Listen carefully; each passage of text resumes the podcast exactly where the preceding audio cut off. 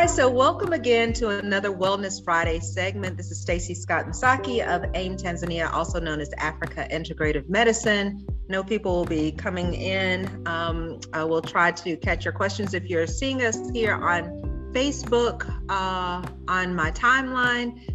Um, I may or may not be able to answer your questions until after. Uh, but you know, if you will sign into Zoom, you can interact with us directly because I might not be able to a- answer your questions because I can't see them. All right. So, um, anyway, so I'm just going to go ahead and get started here. And I think I just lost my questions. So give me just a moment. Always something, right? Do, do, do.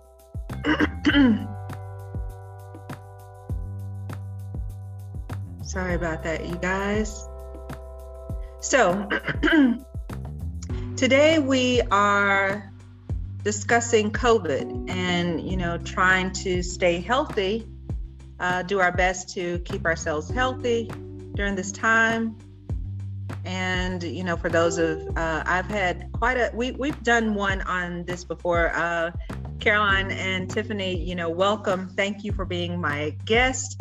Uh, and um, we, we've done something on COVID before. It was like a few months ago, but it was just people sharing their experiences.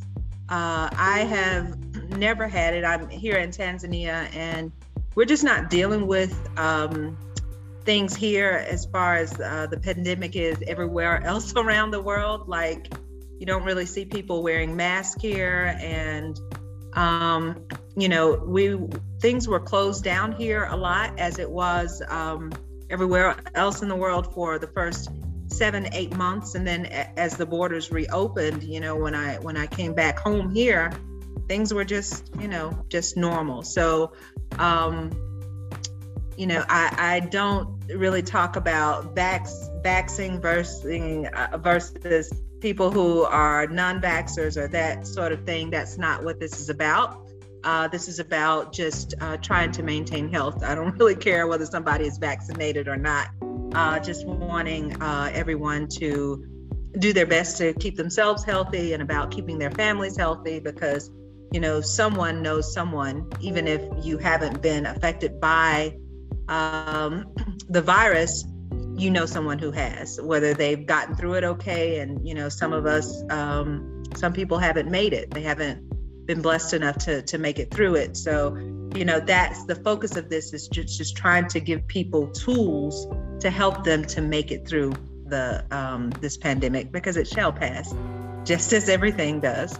Um, so yeah so um, you know everyone who's on um, if you've been in my audience uh, before you definitely know that we're open to questions and we welcome questions. And so that's what we're here to do. Um, so without further ado, I'm going to go ahead and uh, get started. Um, so I have Caroline on here and Tiffany. So Caroline is uh, actually a doctor of, do you do Chinese medicine or Oriental medicine? Because I know they have like these no, they actually, when I was getting my doctorate, is when there was this big move to stop using the word Oriental. And that's when the college changed their name. So my doctorate is actually in acupuncture and Chinese medicine. Got it. Okay, got it. And so um, thank you for clarification on that. Um, yeah, so Caroline is in New York and she teaches at the med school, Pacific College of Health and Science, which used to be when I was there, Pacific College of Oriental Medicine. Um, so they made that big shift uh, about what, like three years ago? The name change was probably two, three years ago, but the shift mm-hmm. started around five years ago. So yeah. Mm-hmm. Yeah, and that was about when I came here. so when all of that started happening. So uh, Caroline um, uh, teaches herbs, or or was teaching herbs at the time. Um, and that's how we know each other because I was one of her students. And uh, so I really enjoyed that class a lot. The other ones like gave me the fits, but I really loved your class. Um, and Tiffany um, is an RN. Uh, she's in Maryland, and we're actually cousins. So, you know, I, I thank you both for agreeing to. This is my first one of the year. So I, I did a series uh, last last year. That was my first series. Um, and so these this is my first episode and i thought like covid uh, with everything that has been going on and the omicron um, om- uh, whatever you call that is it omicron thank you because I keep hearing people saying Omarion. And like I said, um, like, you know, not making light of, you know, this is not like a, a funny situation, but um, really we're not dealing with it like that over here. So sometimes I don't want to uh, sound insensitive, but um, Omicron, I wanted to get that correct. So um, we'll just go ahead and get started. So I'm going to start with you, Caroline, if you don't ma- mind. Um, I know we've talked a little bit, but can you tell us about yourself, uh, your practice, and your career so far? Sure.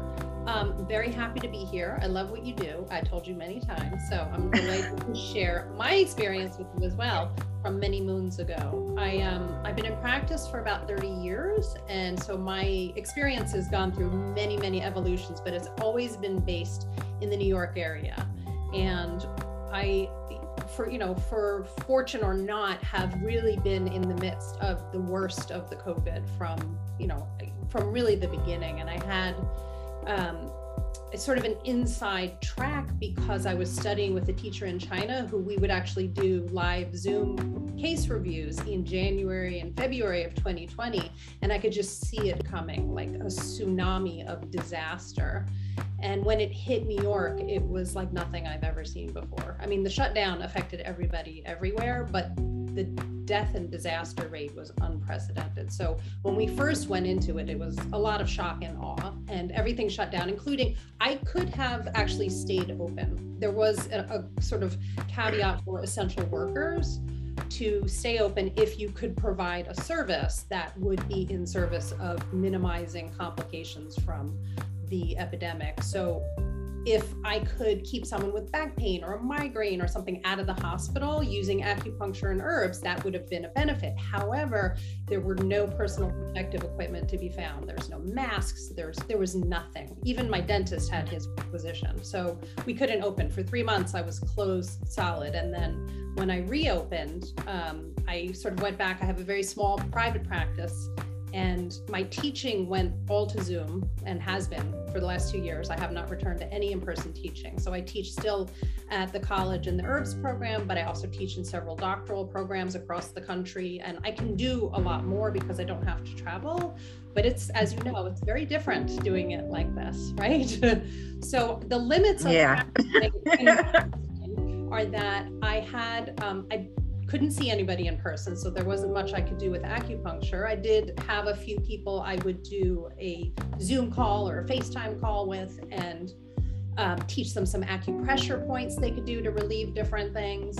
But mostly I was doing uh, what I was calling herbal DoorDash. So I don't know if you know DoorDash there, but they basically, you mm-hmm. call to order your food and they bring it to your house. So people would right. have an appointment and I would write them a formula, go over to my office, fill the formula, and then drop the herbs off at their doorstep. So I was just doing kind of local driving around of dropping off of formulas for people at very varying stages of, um, you know, disaster. Some ended up in the hospital, some didn't. That was sort of in the early days, but it was different than how I've ever practiced before because my main practice was mostly in women's health and women's reproductive health. So I work a lot with women trying to get pregnant and women through their pregnancy and going through menopause. And um, it sort of became this whole other world of specialty that everyone had to kind of fine tune a bit. So my regular mm-hmm. practice, which is really who I am more than anything as a clinician, is how I spend most of my time. But I really, really love teaching and I do a lot of mentoring as well, since I'm considered an elder at this point.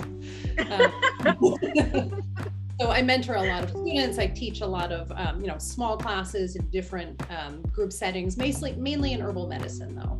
And so once you know I was back to practice, um, I still had to be very strict with who could and could not come in my office. I do have colleagues around the country who don't allow people to come in if they have any symptoms or you know i still everyone's masked all the time they can't come in the office without a mask even to today and omicron is a whole other animal for us in the new york area it is again being the trendsetters that New York is, it is the worst it has ever been. My daughter's high school had to shut down because the infection rate got so high. Um, and they're they're back, but they're online. They're not back in person because it's just it quadrupled in about two days. It was just mind-boggling how fast the infection rate went up. So I'm still doing a lot of herbs and acupuncture, but the time between the initial part of the pandemic and sort of the upgrade to Omicron more recently, I was treating a lot of um, sequela of COVID and sort of long haulers who were having different kinds of other symptoms. So that's sort of a, a, management that I think I will be doing for the rest of my career. People, I mean, there's probably, you know, a 30% long haul rate, it's estimated, and a varying degree of fatigue, brain fog, neurological problems, circulatory issues, because what we've learned about this disease is that it is not really mainly a respiratory disease. It's really a circulatory disease and a neurological disease and it's creating more problems than anybody could have anticipated. So I, I have never been so busy since I came back post quarantine. More patients than ever wanting care, needing care. Um, so it definitely has kept me on my toes, for sure. It's a good thing I love it.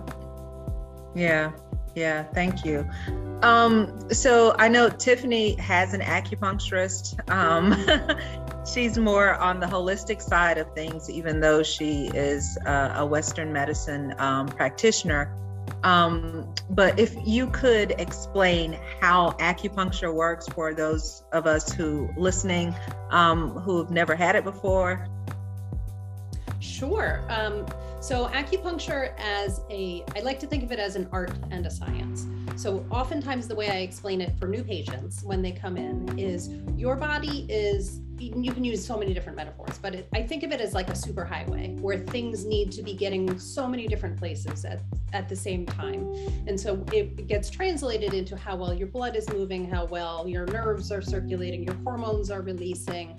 Uh, just every aspect of your body has to be operating simultaneously. And if the superhighway, everything's flowing smoothly through your body, then you're feeling fine. You are in balance, you are in health. But if there's a traffic jam somewhere along that superhighway and things kind of kink up, well, that's when you get a headache or that's when you get a stomach ache or some other type of emotional response because we don't really separate physical pain and emotional pain. And we can sort of unlock where those traffic jams are by using acupuncture to guide it. So the points themselves are on these channels that are like superhighways flowing through the body. They're not so much random like stars in the sky, but really connected to different pathways. So I can needle a point by your big toe that will treat a headache at the top of your head because it's connected through some of those superhighways.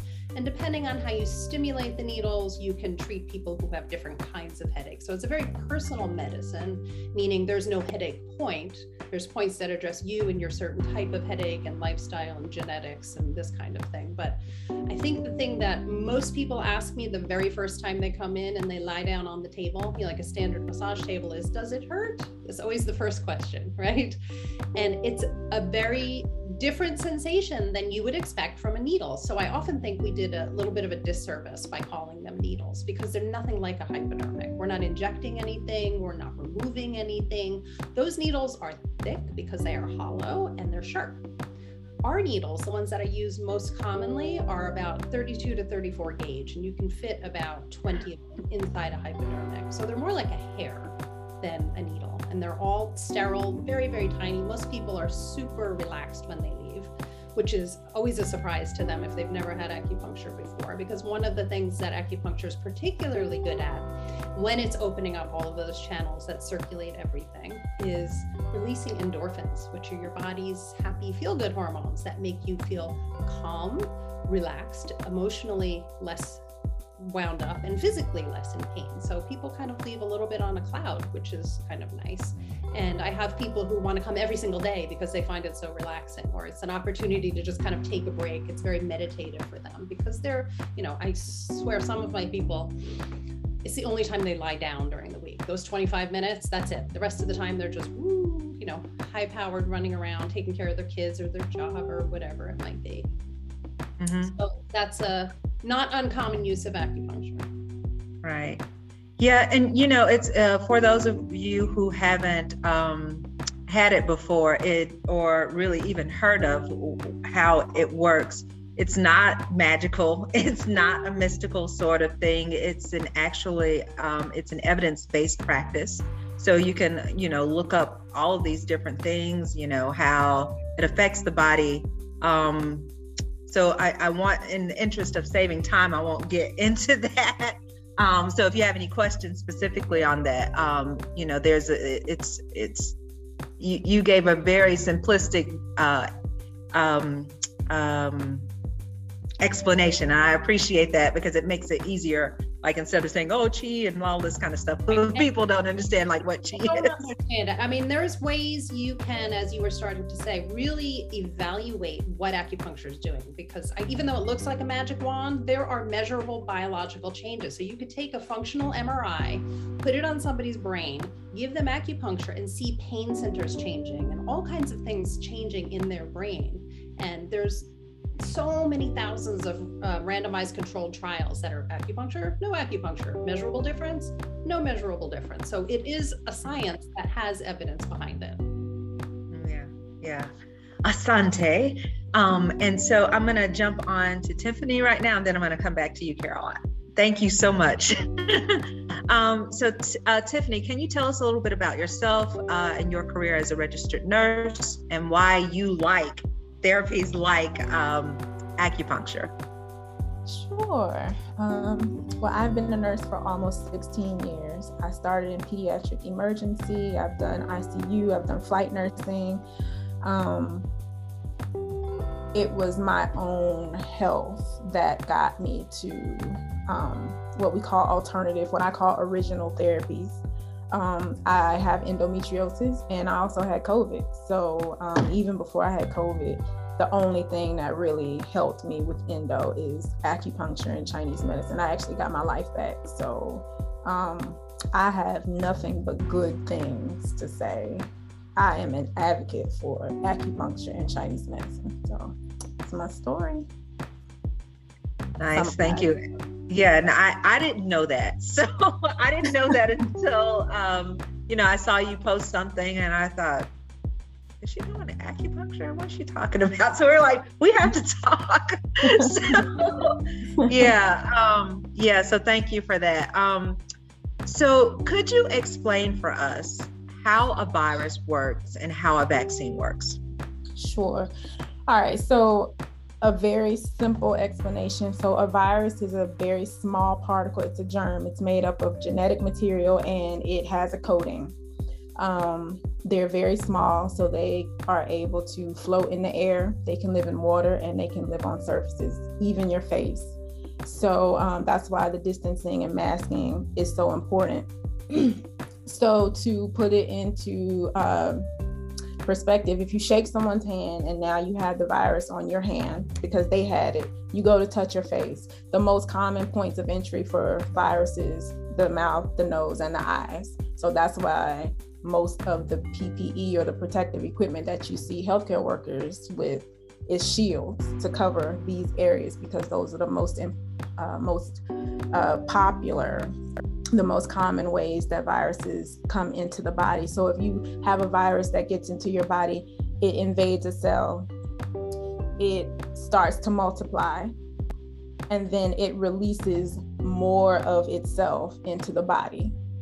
Once it releases into the body, then the virus is able to be spread by the host. A virus cannot survive without a host. So a host could be a human, it could be another animal, it could even be a plant.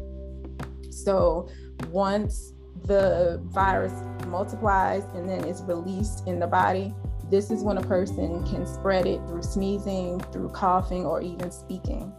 That's what's called shedding. So I don't, you know, you may have heard viral shedding, you may have heard all of those terms with um, with COVID, but that's what shedding is. So once the host releases it back into the environment, now you've released even more and it's in the environment to be picked up by another host and start the process all over again. So that, and while this is happening, they're very smart.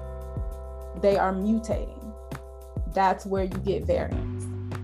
So that's why it was important for us to sit down, just take a moment and let it do what it was supposed to do. And maybe we wouldn't have as many variants. I can't say 100%, but the more opportunity you give them to multiply and the more hosts that you give them, the more you're going to see mutations and more variants. So that's why the distancing and the masking again and hand washing is so important.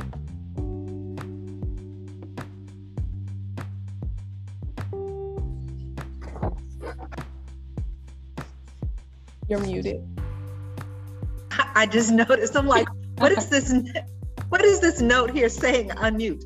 Um, anyway, so it's telling me to unmute. What I was saying was Tyrone had a question in the chat. Um, uh, he, should he be taking any precautions about the plants in his home because if the virus can live on a plant? Um, I would say the same precautions that you would take for the surfaces. Just wash your hands, keep your surfaces clean. When you go out, just make sure you're wearing your mask, you're distancing. And um, I, I don't think there's anything extra that you need to take precaution with because if they're inside of your home, they don't leave. So you would bring it to them. So I would just say, as long as you are being extra careful with your hand washing and masking up and distancing, then you should be fine. As far as COVID goes. Now, plants can get viruses other than um, COVID. That's just a plant thing. But as far as COVID is concerned, I think you're fine. Asante. So, you know, um, with this whole thing, like the difference between um, COVID and cold and flu, do you have anything, um, you know, that you can add about that? So, the coronaviruses, which COVID is a part of, we've known about them for a very long time. It's nothing new this particular, the 19, the COVID 19, that's the new part. So that's kind of what's mystifying the medical and science community because we haven't seen it before. And like Carolyn, um, Caroline alluded to, we are seeing effects that we've never seen with other viruses. The neurological, um, the cardiac, all of those things, you don't really see that with the flu. You don't really see that with the common cold. So not only do you have all of these things that happen um, that a person has to live with after, um, it's very new. We don't know what else is coming. We don't know how long it's going to last. We don't know how long these symptoms are going to last. You don't know if two years down the road, because you had COVID in 2020 or 2021, you don't know if you'll all of a sudden start having symptoms or you'll notice the symptoms. Some people have them and they just don't notice them. So that's that's the difference I would say because it is new and it is behaving differently um, as far as the sequelae. The virus itself is behaving exactly like a virus behaves. It is following the script line by line. So that is not new it is all the other things that come with it that's new. So that's the that's the difference to me. Okay. And you had you had covid. Um, can you um, tell us a little bit about that experience and any advice that you have for anyone? Um, so brief version i like i said i'm a nurse. I got covid from work in october of 2020 um, i got it from my boss and it took me 11 months to recover.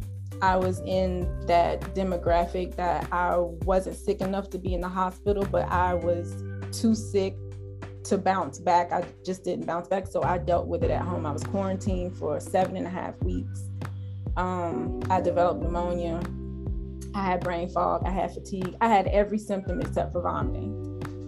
And so it just took me a long time to recover. The respiratory for me was the hardest part. Taking a shower, walking from the bed to the shower, I would be out of breath. And I worked out before I had COVID. I watched what I ate.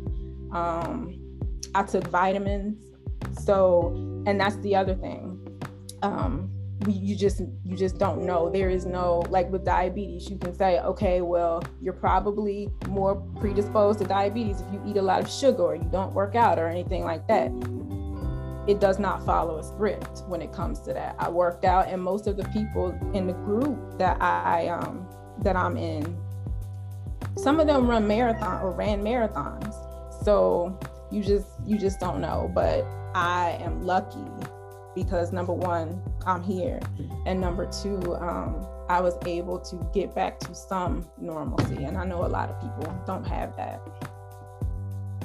Thank you. Oh, we're glad you're okay. Number one. So, thank you for sharing that. And for those uh, who kind of joined us a little bit later and didn't hear us in the beginning, just wanted to say thank you for joining us, and we'll just keep it moving. Um, and we'll try to. Uh, I know uh, it said Diva, so I don't know if you go by that name, but she said Tiffany Hi, just in case you don't see the chat. So hi and welcome. Um, so, uh, you know, you mentioned brain fog. So I want to go back to you, Car- Caroline, and just uh, could you explain how Chinese medicine views COVID um, and what you can tell us about the TCM approach to um, treatment? Sure. So there are, as with all things in Chinese medicine, no single presentation because we have to take into account people's uh, different constitutions, different lifestyles, and the virus sort of takes advantage of people's bodies in different ways. So you'll have some people who have very minor response or even asymptomatic, and people have really terrible prolonged response like Tiffany did. And originally, the main sort of manifestations seemed to focus around how it was impairing circulation of both blood and body fluids in the body. So those are significant to the way we talk about circulation and keeping things again moving through that superhighway. And if things were not moving smoothly, then you're going to have accumulations of blood, which is manifesting in lots of microclots that were found um, in people who were hospitalized or even on autopsy in the brain, all over the nervous system, um, in the respiratory system, cardiac events, as well as uh, body fluid disturbances. So there's a lot of fluid thickening in the body. And we talk about that as uh, pathogenically as dampness and phlegm. And it was almost it, it, was unseen before the way that the body fluid accumulations were manifesting because they're almost like glue the way that people would describe their sensation as um, having this chest pain and pressure that was like cement or like an elephant on your chest there was so much pressure because all the fluid that's normally in the sacs of the lungs needs to be free flowing and open and that's what acupuncture and herbal medicine does it keeps everything open and free flowing but it's very hard to work through it when you're sort of like slogging through really really thick glue so this thickness and accumulation makes it really hard to breathe and really hard to focus and function. So something like brain fog makes it hard for your head to focus. Um, and you can have, you know, simple manifestations of that, like congestion in your head, your nose, your ears. Um, it can block sensory experience. So in the first rounds of COVID, when we saw a lot of um, taste and smell impairment. That's impairment that is, seems less common in the Omicron variant, but um, that is the idea that you're just not having appropriate movement and circulation of fluids and blood through the body. So that's how we talk about it um, and treat it herbally. Is we talk about uh, circulating and unblocking blood flow and circulating and regulating the water pathways through the body so they're not getting thick and congested and making it difficult to think or focus or hear or breathe or walk. And Tiffany's experience that um, she shared about getting tired just going from the shower to the bed is one I heard so much from my patients in the early days that the no matter how healthy they started out in the beginning, this sits in a category in Chinese medicine that's sort of in this miscellaneous pestilence. It's different from anything else that we treat and anything else we talk about. And it can hit you like a ton of bricks. Again, you could be the healthiest person in the world. And I had people tell me I couldn't even walk across a room without taking a break, without taking a rest for months. I mean, it really just knocked them for a loop. So, um, you know, sort of getting all of this sticky, accumulated lack of circulation moving better in the body is part one, but then we have to kind of recover. How can we bring your body's energy back so that you're fully functioning, you're focusing, you're smelling, you're tasting, and a bunch of other things that you normally would want to do to feel better. Um, I do rely very heavily on herbs to treat that. So I am primarily a, an herbal professor, teacher, and mentor, even though I use herbs and acupuncture both in my practice because they can be used on a daily basis those were the ones that I was driving to people's houses and I'm still dispensing. I still have COVID patients now that I will come and we do like a, a curb drop. I leave them outside my door and they come and pick them up so they don't come into the office because I'm terrified of being like a vector of transmission. Somehow, even in the New York area, I have escaped this so far. I feel like the sharks have been circling for years, and somehow I have been really, really lucky. So I keep counting, you know, my um, my lucky stars, and we test all the time. We're super, super careful. Uh, but for my patients who were just unlucky for whatever reason, there are recourses, and the herbs make a really big difference for them um, for both the acute phase, but as well the recovery phase uh, which mm-hmm. I've seen in just so many different manifestations. Mm-hmm. Asante. Um, you know, one of the, um, Tyrone, I, I, ha- I, have your question, so I'm going to get to that uh, next. So thank you for that. Um, because I, I, was expecting Lisa to be here. So thank you for reminding me about that. I'll get to that in just a moment.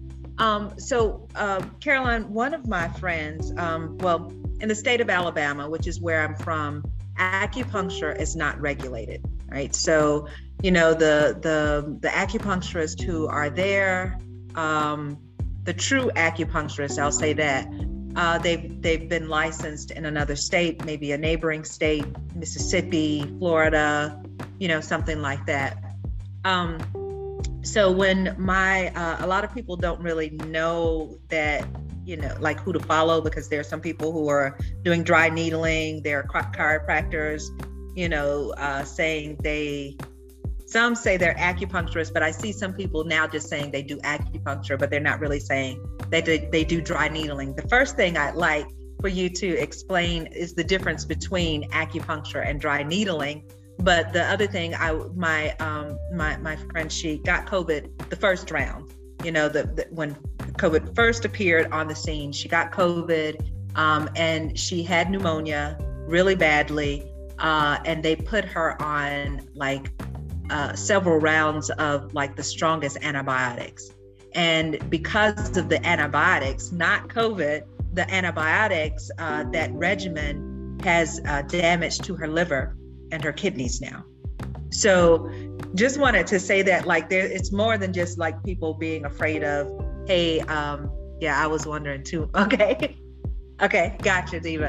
Um, uh, so it, it's not just like to to be con- just concerned about getting the virus but all of these other things with the treatments that come along with it and you know how you can bounce back to that stuff. So the first thing if you wouldn't mind is uh, about the uh, dry needling versus acupuncture. Sure so the dry needling versus acupuncture has been an ongoing discussion for the last several years. And many states um, it has been like for example in new jersey where i am now the attorney general uh, about two three years ago sent out a cease and desist letter to all the physical therapists and the chiropractors in the state claiming to do dry needling because dry needling is acupuncture. And in order to practice acupuncture, you need to have a license to do so. And in order to get a license from the state to do so, you have to have fulfilled a certain number of qualifications, including graduating with a four year master's degree, passing board exams, and all these other things. So they said no. But right now, there's a very strong lobby, and in many states, you can do dry needling as a physical therapist or as a chiropractor. A medical doctor can pretty much do anything, but um, it is written into their scope of practice. So, what is concerning to acupuncturists is that you can perform dry needling with a couple of weekends of training.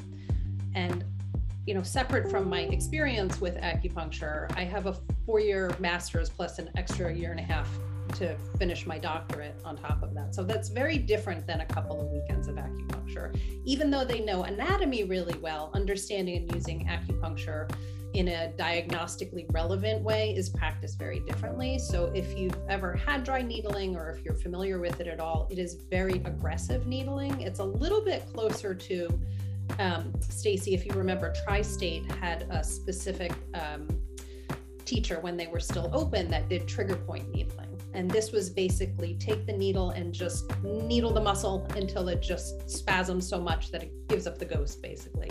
Is very aggressive, but can very be very effective in certain types of musculoskeletal injury and spasming. I have seen a lot of very bad dry needling that has bruised and damaged people, punctured lungs, and other things that are kind of horrifying. So when people say, "Oh, I'm just getting dry needling," I'm like, "No, you're actually getting acupuncture. You need to make sure someone who's practicing that is actually qualified to do so." So I can't speak to every state. Same with the acupuncture. Like I, I'm stunned that Alabama still doesn't regulate it. It's maybe one of three states in the country that doesn't. I mean, most of them have slowly tiptoed their way forward in, in regulating it. And I'm I'm hoping that there will be a small but mighty crowd that moves that forward um, for the people of the state because it's really it's super unfortunate. So that's part A, um, and then part B was I forgot already. What was part B? you had a second. Uh, just about you know just not thinking it's just the virus that they could, should be concerned about. Just the viral infection. Right. It's the actual right. treatment. Yeah, mm-hmm. so that's actually a great question because if you remember in the beginning, there was a lot of try this, try that, um, you know, hydroxy, blah, blah, blah, blah, ivermectin. The number of people I treated who were given ivermectin who were made violently ill was profound. They would call me and say, Well, I have nausea, vomiting, diarrhea. And I'm like, Really? When did that start? When I started taking the ivermectin. So, okay. You have to treat what's in front of you. So, whatever the cause is, when somebody comes into my office, I look at exactly what their symptoms are, whether they were caused by the virus or caused by the treatment for the virus. And you know, antibiotic all medication can have terrible side effects on liver and kidney clearance as well as digestion. And antibiotics are notorious for destroying the microbiome and causing a lot of digestive distress. And that can impair how well you can absorb nutrients and rebuild your body after using them, particularly prolonged and powerful ones. So um, we would then like with everything, assess what they're presenting with. So if they come in and they say, I have, you know, nausea, vomiting, and digestive distress, we're going to focus on their version of what that might be. How strong is their body? If they're very robust, we can use stronger treatments. If they're a lot weaker, we may have to be more gentle and come at it a little bit more slowly and nourish and build them back up from that. But there are as many side effects from medications as there are from the virus. So definitely seeing both of them. I hope that answers your question. Yeah, it does. Thank you very much. Um, and you know, just just for those like just to piggyback on what you were saying, um, you know, w- with with acupuncture, the whole diagnostic process is totally different from Western medicine. So you're not looking at like um, you know somebody saying, "Oh, I got COVID," or "Oh, I have back pain," or "Oh, my headache uh, you know, I have a headache. We're looking for the root cause and looking, you know, for the, the, the, the presentation, the overall presentation. It's really nice to know that you're a diabetic or you're this or that, but you know, each person is different and they react to things differently. So that's why Caroline was talking about your constitution and all this, this, it's, there's no cookie cutter sort of way to handle uh, an acupuncture diagnosis or treatment. Um, it's, it's about your individual pattern. Um, Diva, where where are you located? Are you in Birmingham?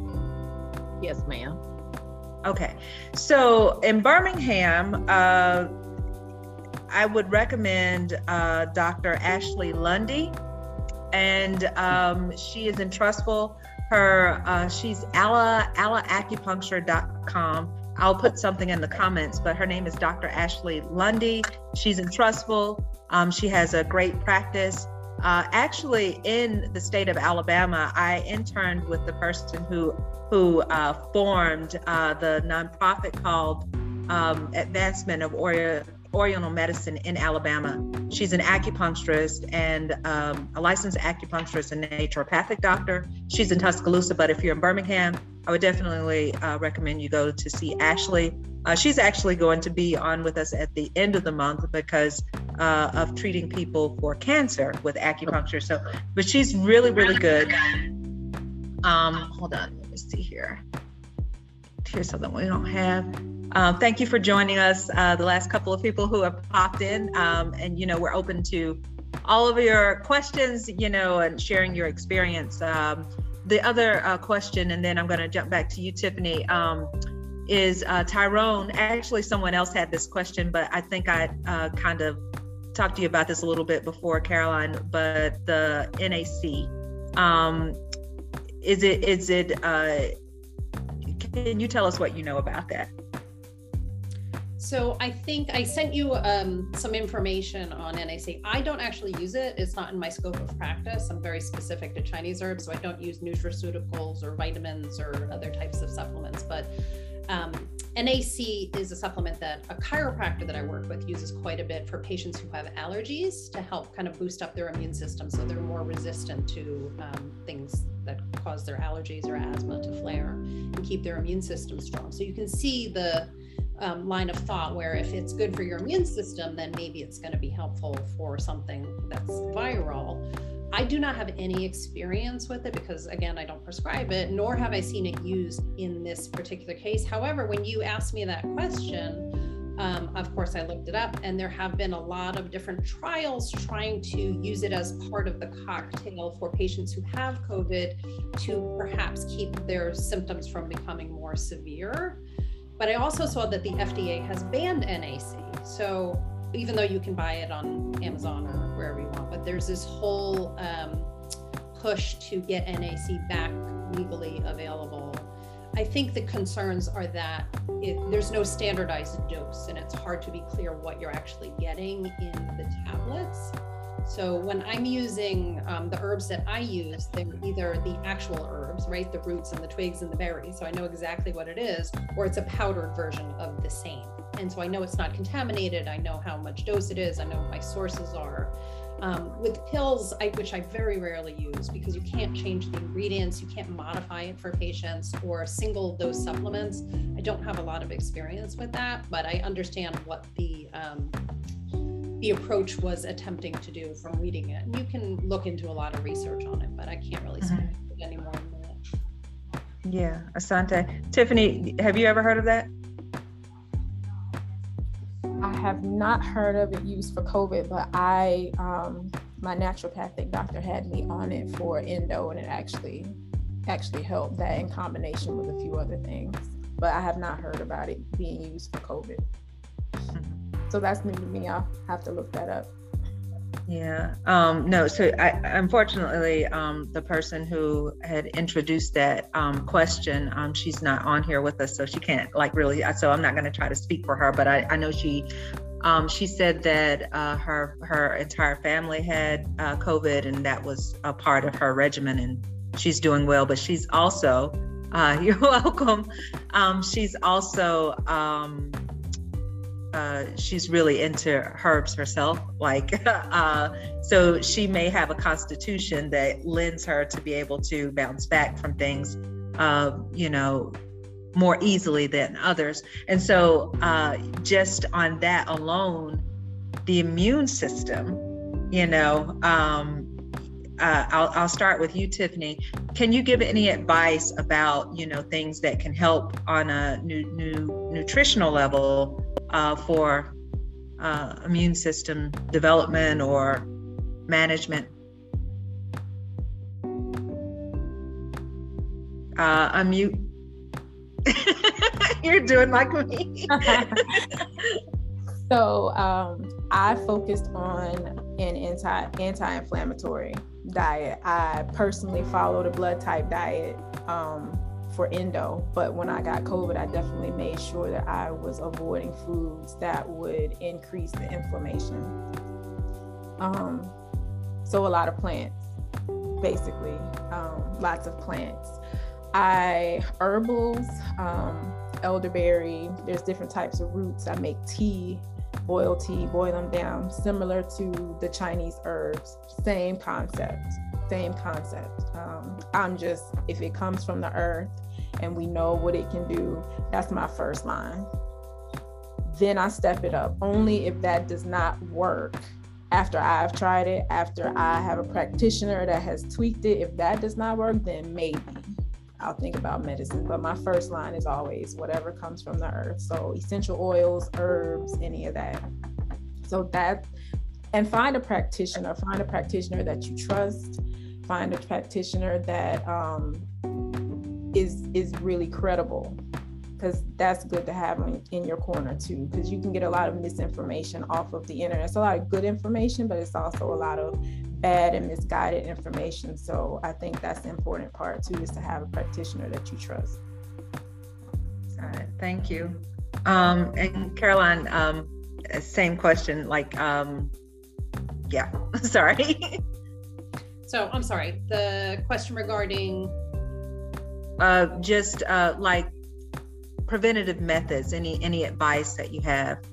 Oh, so much for for boosting the immune system yeah. or whatever you think is best. So you know, it was actually it was it's a great question because there was some concern, especially in the early days, that people, if they boosted their immune system too much, might actually go into this kind of cytokine storm. And I'm sure Tiffany remembers this, where they get this hyper responsive reaction. Um, if you were following sort of the early patterns of mortality, it actually, although affecting both genders equally, um, COVID seemed to be killing men more. And women tend to have much stronger, more robust immune systems, which is why they often have much more common autoimmune diseases because their immune system just works so much stronger, which is preventative against things like COVID, but can cause other kinds of problems. And there was some concern that if you took too many immune stimulants, that you could actually throw yourself into this hyperimmune state, meaning you have like an autoimmune response that causes all kinds of crises. So that was a concern in the beginning. I think it's less of a concern now. And so preventatively, I'm about really the simplest measures is, um, and Tiffany mentioned this earlier, um, being super careful about masking, washing your hands, keeping your distance. I don't go anywhere without a mask, especially now because the Omicron is so contagious. I, I mean, in my car, that's about the only place I go without a mask. Um, other than that, I always have one on. I don't go into a store. I barely walk down the street to the coffee shop. Um, the masking really makes a difference, and we've all upgraded. I mean, there was the big cloth mask revolution. Now everyone's into KN95s. My daughter, who's in college, can't go back unless she has the really high grade medical mask. Like they just won't let them in class without them. And I am very pro vaccine. I know you didn't want to bring that into the conversation, but the people that are in the hospital now and the people that are dying, they're all unvaccinated.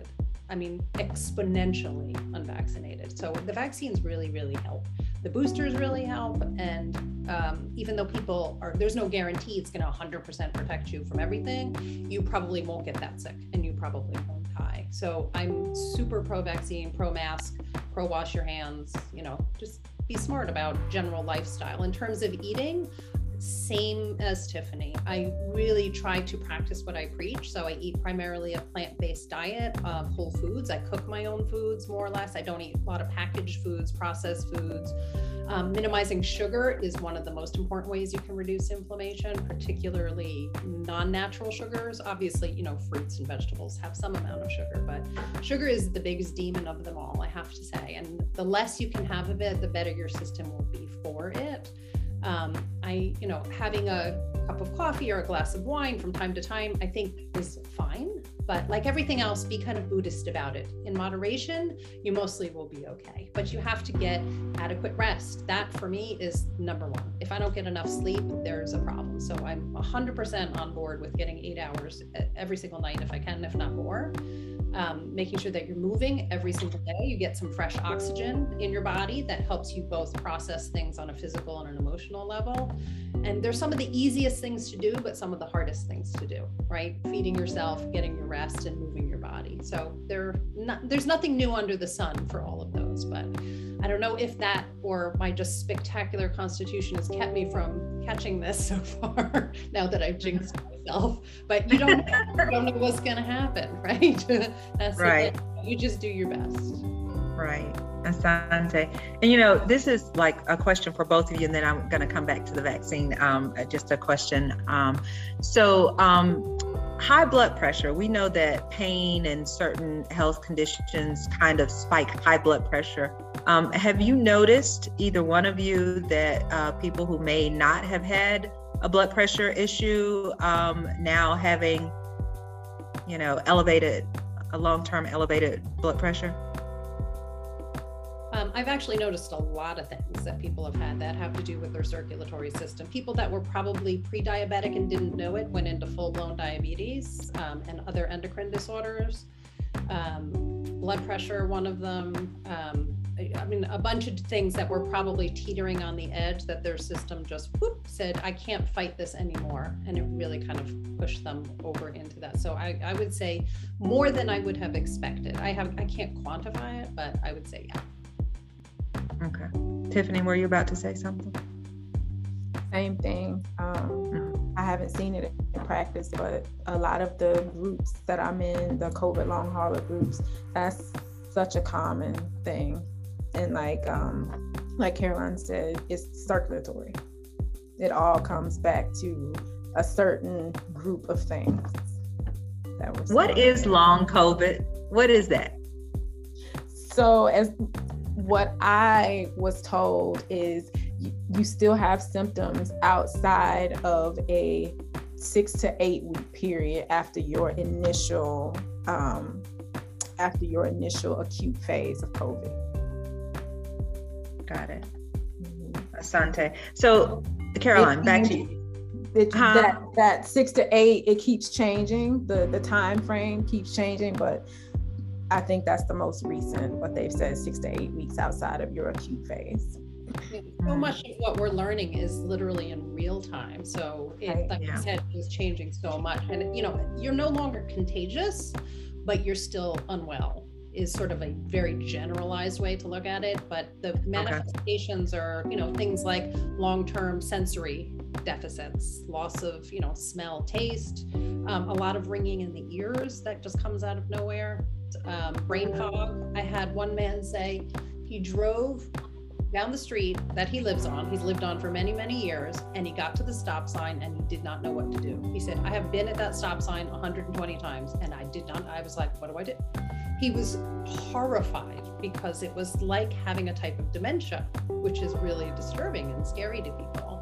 I have people that have come in with um, tingling and numbness in their limbs and they have nonstop. And I have to say, acupuncture is really good at it. I mean, it, it mm-hmm. does help minimize or eliminate the symptoms fairly quickly. So there are people who, you know, on the front end of this had very bad um, response who recovered very quickly. And there are people who had almost no symptoms who later developed terrible long COVID. So there's no one to one relationship either, which is one of the other complicating factors of this. Mm-hmm. Yeah, thank you. Um, so I, I, I, just wanted to, to recommend to everyone. I mean, you you can you're getting from both Caroline and Tiffany about the effectiveness of acupuncture. You know, from a practitioner standpoint, and then from someone who has had COVID and had acupuncture and herbal medicine to you know help her to recover.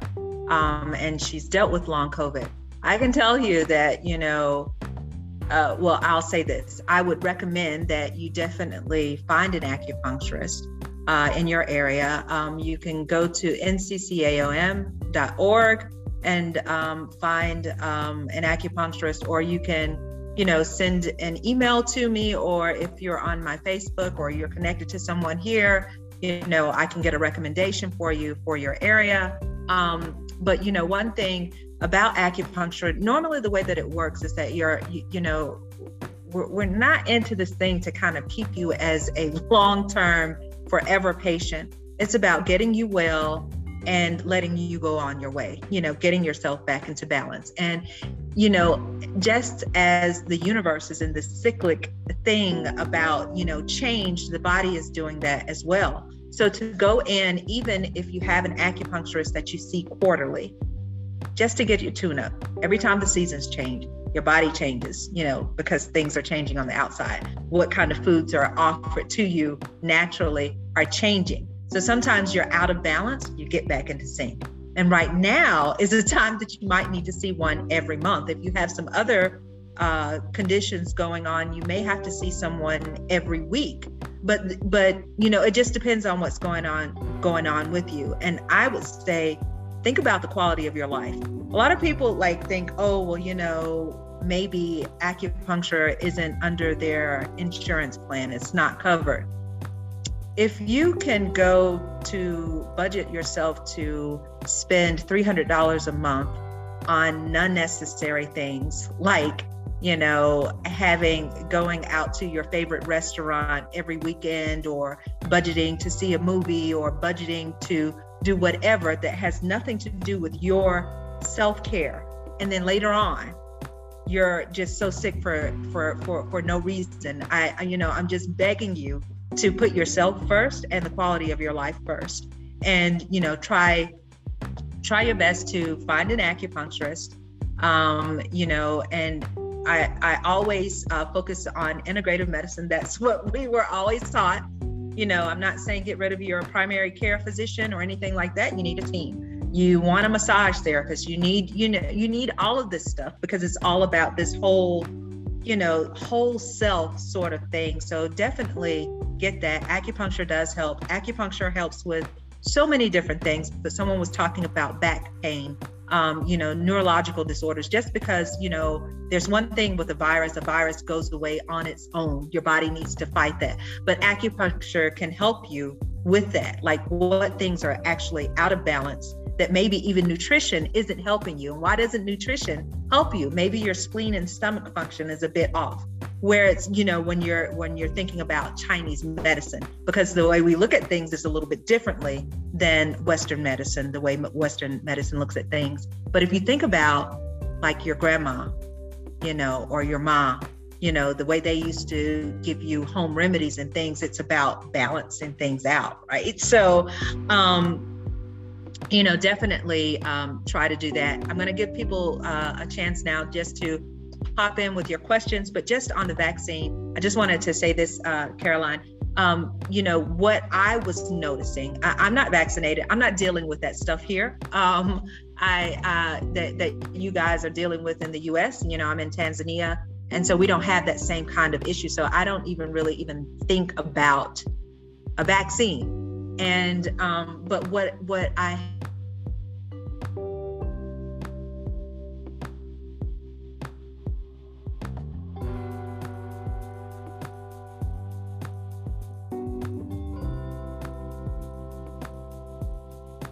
so that that's what you know like i don't know uh what where it finds some sort of condition all of a sudden ah unstable can you guys hear me you can hear me you were out for a little bit there. You're back. Ah, okay, sorry.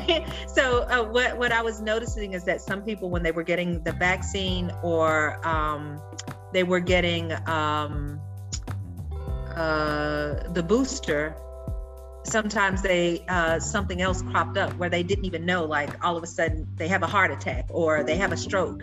Like um, you know, is is there anything that you can say about like I don't know, advice about stuff that you don't even know about. I, I, guess it's hard for me to say because you, because you don't even know. Like if, if someone, if you don't even know that you have a cardiovascular, an underlying condition, that the vaccine, because you're actually getting the virus through the vaccine. You're so not. how does like, not you're not okay? Okay. The virus itself is um, one way to get immunity right? So it attacks your body, you develop these antibodies to it, and they kill it. And if it comes back again, your body has this antibody force that says, oh, danger, something's here. Um, the vaccine actually is giving your body, and it's a somewhat novel, but not brand new. I think that was a concern for lots of people. This is actually based on science that's been around for more than a decade from the first SARS epidemic. If you remember, in the early 2000s, there was a SARS mm-hmm. epidemic in China and the MERS epidemic mm-hmm. in the Middle East um, where they developed this mRNA technology where they can actually manipulate the virus in a different way, um, which is very easy to develop. Eh, so you can develop vaccines quickly, you can change them quickly. Um, there's so much we don't know about it. Um, I will say people initially were concerned because there are side effects, but there's side effects with flu vaccine and shingles vaccine and all kinds of vaccines. Um, but that's a sign your immune system's working, right? Your immune system's uh-huh charging up. Um, I have seen people have side effects from the vaccine that were unexpected. I have not seen heart attacks or stroke. I have seen people have allergic responses, but those happen. People are allergic to all kinds of things.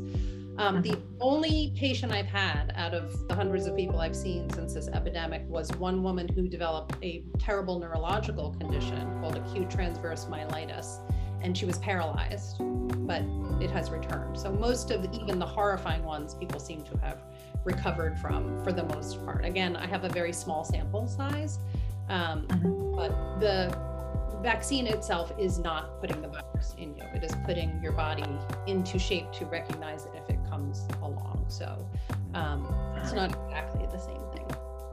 Got it. So thank you for that clarification. I appreciate that. um, so can you, um, with telemedicine, um, can you take patients or are you taking patients that are outside of the state of New York? So I'm only licensed in New York and New Jersey, and it's telemedicine is fairly new-ish in a way. Um, so I can, if I'm legally sitting at my desk in a state where I am licensed, I can prescribe something. I am so the state of New Jersey requires me to be licensed. state of New York requires me to be licensed. I have to be certified in herbs in New Jersey, but not in New York. It's very confusing, of course. Um, mm-hmm where the patient is might have different rules. So there could be patients in Georgia, Illinois, or California that their state says, sure, as long as the practitioner is in a state where they are licensed, legally able to prescribe. But there's other states that say if they're not in the same state, you can't prescribe it. And Got I spoke to a friend of mine who's an attorney who basically said, this is not case law yet until a case comes up where somebody has an issue because they prescribed herbs out of state and then there's a ruling for it. So it's sort of up in the air, I guess, ultimately. Now, I do a lot of telemedicine since the mm-hmm. pandemic. I have a great electronic medical system, it's all embedded, so you can't get Zoom bombed or anything. Um, mm-hmm but they're mainly local patients in New York New Jersey that I prescribe to. And then I can send herbs all over the place from one of my herb shops. Got it. Got it, Asante. Um, would you mind uh, giving people who are in the areas where you are licensed, uh, because I know there are a couple of people on here, at least, that are in New York uh, or in that area. Um, uh, can you give your information how they can contact you? Sure. If you see my name as it's written here, that is my website, carolineradice.com. So if you go to my website, it couldn't be any easier. Um, you can read all about me. You can book directly through the website. If you book an herbal consultation, it automatically books us telemedicine. Got it, Asante. And Tiffany, was there anything, uh, any closing remarks before people come in with their questions? No, just just be safe. Wash your hands, wear your mask, be distant, and just wait it out. I promise it's worth it. Asante. Uh, so now opening for any and all questions, experience sharing. Just unmute yourself and go for it. Oh, there are physicians that worked with or on the vaccine talking against the vaccine. Why are, hold on. Why are others pushing the vaccine? Geraldine, can you unmute?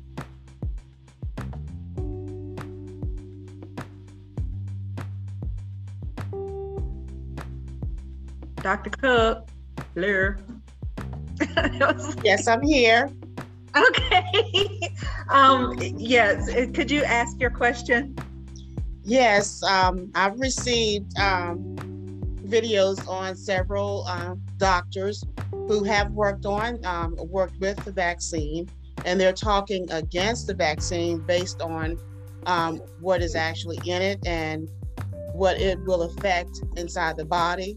And so they are basically talking against it. So I was basically wondering why other physicians that have not basically um, created or worked with this vaccine pushing the vaccine.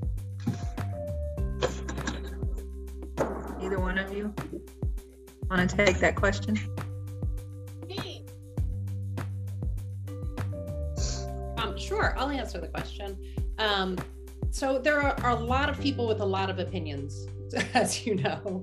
Um, there are a lot of discredited people who are also speaking on both sides who have a lot of opinions. So opinions are not the same as fact. The only facts that i can share is that covid is way worse than the vaccine. I mean exponentially worse.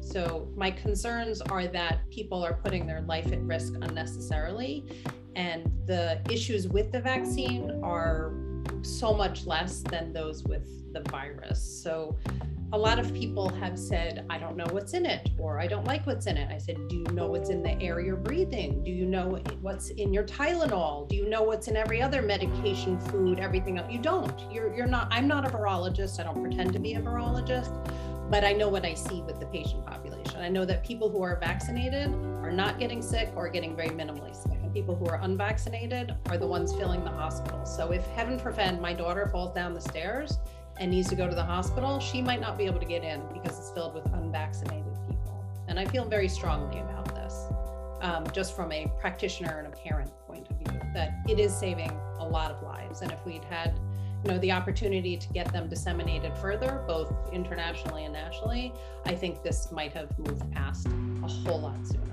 I think it's it's unnecessary that on many levels that this is going on as long as it is. Although on the other hand, I'm actually shocked that I've lived my entire life without actually going through a pandemic because most of the world through most of history has suffered through pandemics. So we were actually really lucky for a while. So that's my silver lining. gotcha. Thank you. Um, Dr. Dr. Cook, did you have any other questions? Um, Dominique had a question. Uh, any words on the benefits of sunlight to prevent um, and or help with treating COVID?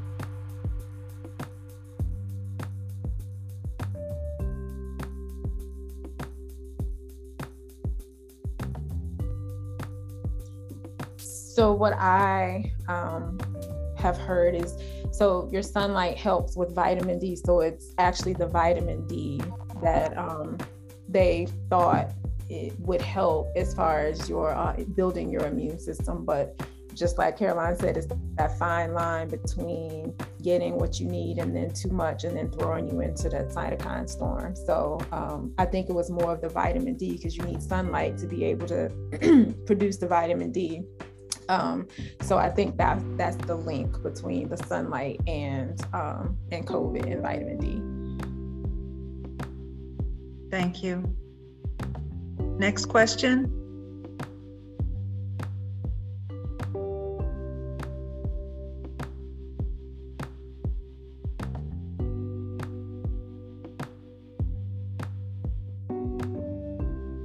Um, Tyrone says, I have grandkids that signed up to play basketball. What should I do to protect them and myself?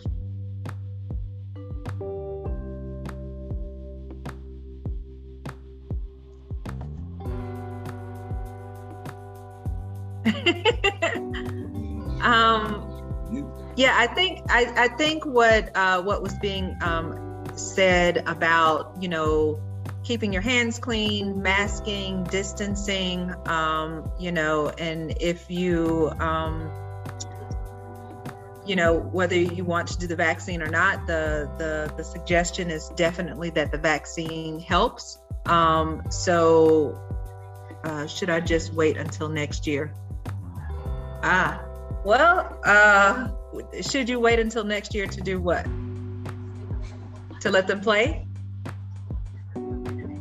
Because you know, my thing is like we're saying that we we didn't know. Yeah, we didn't know that it was going to give a new variant, and who knows what the next variant could be if there's a variant that comes up who knew that we would be going into the third year of dealing with this? So I, I, I wouldn't say that, um, you know, the best advice is to tell you to wait until next year because what if next year says now you have to wait another?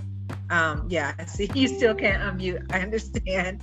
Um, yeah, so I mean, that's that's an individual decision that you have to make based on what you feel the most comfortable with, you know, and knowing what's going on in the school system, what's going on in your city with infection rates. You know, I would err on the side of caution with, you know, you're thinking about your your own health and then who's around you. So so that was something that we were talking about before. So if you if you have kids that are in every activity or people going to concerts and then they're coming to your house and you know they're hanging out in your house and then they go somewhere else and then they're coming back to your house you don't know what they're bringing back and forth so you have to think about yourself as well as not just about thinking about what's going on with your grandkids because someone could bring some variant home to you or they may be kind of uh, asymptomatic and they're not getting tested and you don't know and they're around you. So th- there are so many different factors to consider in answering that question. You have to just make what is the best decision for for self and and thinking about self and I'm meaning specifically yourself. Um, you know, and what them going out doing things. You can it, look, kids are kids. You know, they're not going to keep that mask on, and if they're, you know, the the the mask actually, you know, it makes you feel like you can't breathe sometimes too, right? So when they're playing and they're out of breath, they may take that mask off, and if they're right around each other or you know they're not washing like playing and then washing their hands and throw the basketball somebody threw me a basket you know so there's so many um, different things to to to really consider that. And I, I would just say to kind of sit and have a powwow with the parents of your grandkids and try to figure out what is best for everybody instead of just like looking for um, you know there's there's no one good answer. I'll just say that. Yeah. Um mary thank you for joining us um, Barry, thank you for joining us. I see my sisters on here. Tyra, you know, thank you all for joining us. I still haven't looked at my Facebook page. Ah, thank you. You unmuted. Dr. Peter, Dr. Cheryl. Good evening, or I don't know, what time is this? One o'clock in your time out there? Uh, it's two, three o'clock now, my time. So. And so you're not getting your proper rest, are you? I did get my rest according to the Chinese uh, the, the time clock. I should be sleeping right now, but I did rest today to get ready for this. So I'm rested. I have a question. And I, I was looking for it on my phone. I couldn't find it, but I just asked just to see if anybody is, has heard about this new variant in France that has 46 mutations. And the experts in France are extremely worried. Uh, I believe it, there's like about 12 people who have it now in France that it, that it identified. And I think they came uh, from out of Africa, but I don't remember specifically what country. May have been Cameroon. And I just was wondering uh, what do you think about the constant mutation? I think Omicron had what 36 spikes, protein spikes, or something like that, or was it 12? But this one they saying has 46 mutations, and I am believing that uh, I'm I'm of the thought of that if this thing has 46 mutations, and prayerfully that is not as transmissible as um, Omicron, uh, it won't transmit as rapidly and but there's no uh, immediate uh, restrictions on France like it was on Africa when they came up and identified the Omicron. But then again, who's surprised about that? Nevertheless, uh, what do you have you heard about this uh, this this this variant? And what do you think about the the virility of, of a mut- of a mutation uh, that has 40 a variant that has 46 mutations.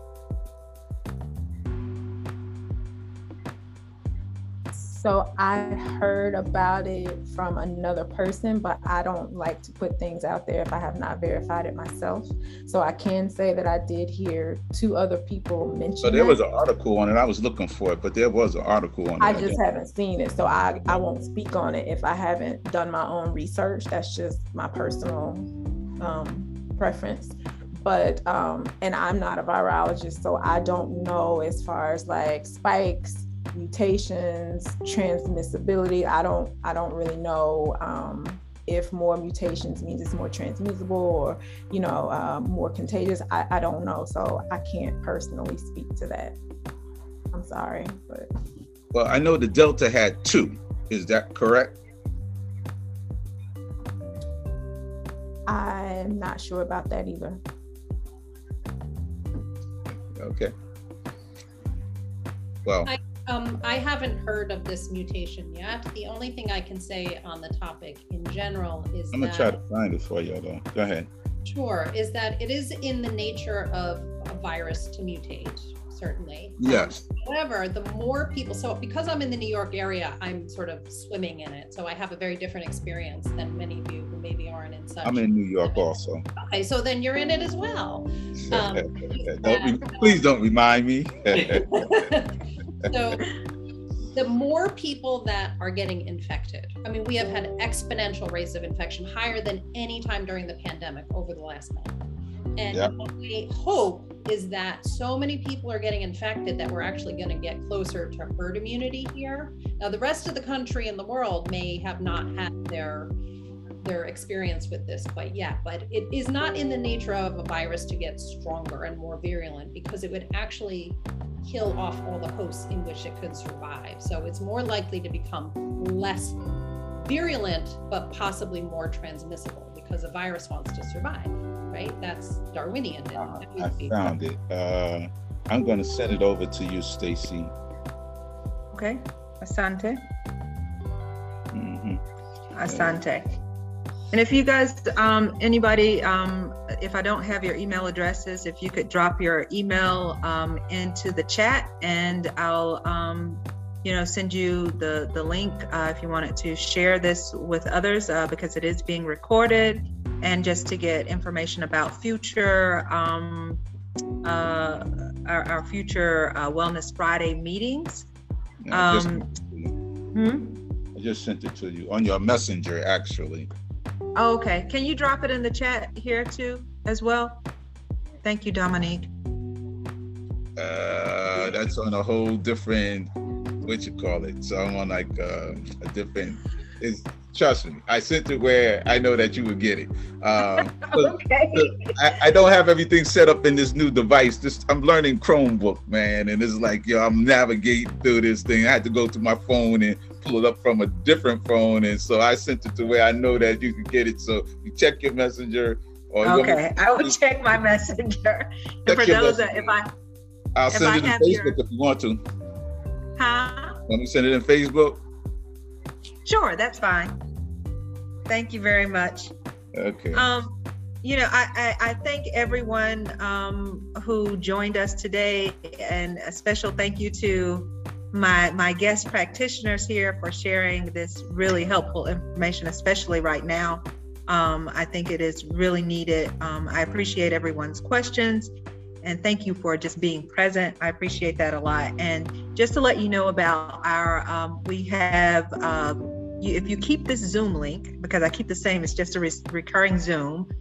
Uh, next Friday, we're talking about um, having a health coach, right? So sometimes you you need someone to help you along the way, help you. Like this is kind of like a coaching session, you know, uh, a very informal group coaching session, but you know how that can help. So you'll have some people uh, joining who have actually been using a health coach and uh, what they're using it for totally different reasons um, and how how things are helping or how things are not helping you know what they're using it for and what you can use it for. And just so you can ask some questions. So we're talking about stress management uh, diabetes pain management all sorts of things. You know we're in a new time of you know this whole telemedicine. You can't see people but you may need some help. Like really we we need some help. So uh, that one is next friday the friday after i have another acupuncturist who's actually from uh, originally from new zealand. Uh, she's in australia so she's been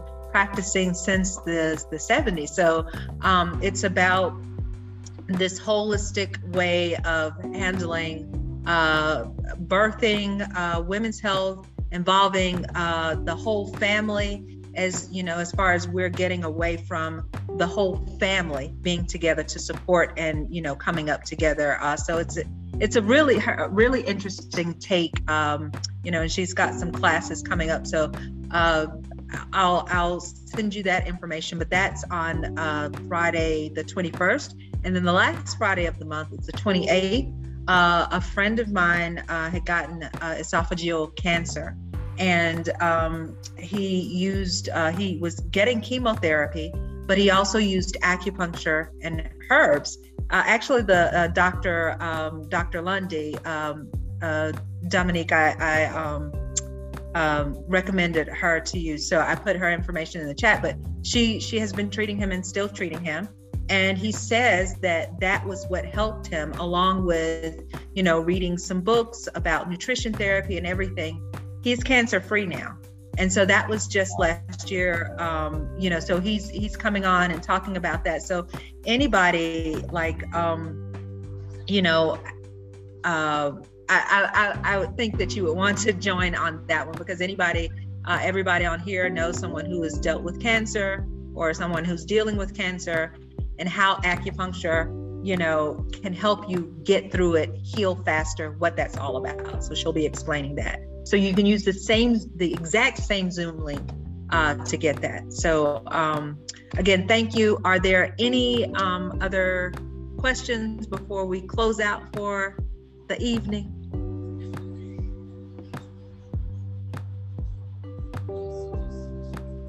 Thank y'all very much. I'm going to stop recording right now and come off of live.